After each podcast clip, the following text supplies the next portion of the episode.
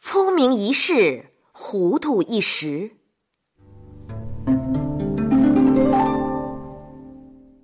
哎，小公孙，啊，你还记得以前讲的那个心胸宽广、知人善任的公子小白吗？记得，就是那个不计前嫌、重用管仲的小白，对吗？对，在管仲和鲍叔牙的辅佐之下，小白成了齐国的国君，嗯，史称齐桓公。在春秋历史上，齐桓公可是一个声名赫赫、威震八方的重量级人物啊！嗯，这全都靠着管仲和大臣们的齐心辅佐和齐桓公从善如流的胸襟，嗯，使齐国在诸侯中取得了长久的霸主地位。哎，就是这个聪明一世的小白，也有失足的时候。嗯，给后人留下沉痛的教训看来是个悲剧。啊！这还得从管仲去世说起。这一天，管仲病危，齐桓公跟管仲商量，由谁来接管仲的班呢？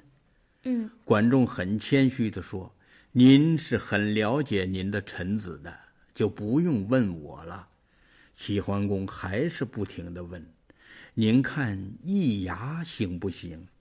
他很忠心呐、有一次我开玩笑说，我什么都吃过了，就是不知道人肉是什么滋味儿。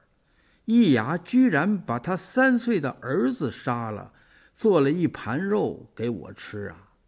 管仲听了，把头扭向另一侧，他说道：“连自己的儿子都狠心杀掉的人，会真心的爱护您吗？”嗯，齐桓公听了，点点头，又问：“您看开方怎么样？他为了效忠于我，他父母死了都不回家尽孝啊。”管仲闭上眼睛说：“是吗？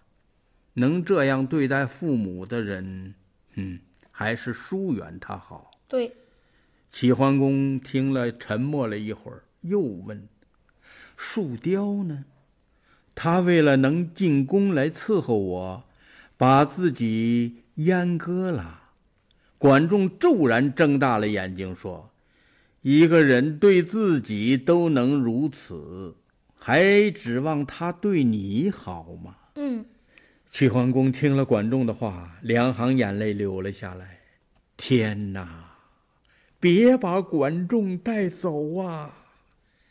齐桓公是非常尊重管仲的意见。嗯，在管仲临死之前，他把上面说到的三个人全赶走了。管仲逝世之后，齐桓公是一直闷闷不乐。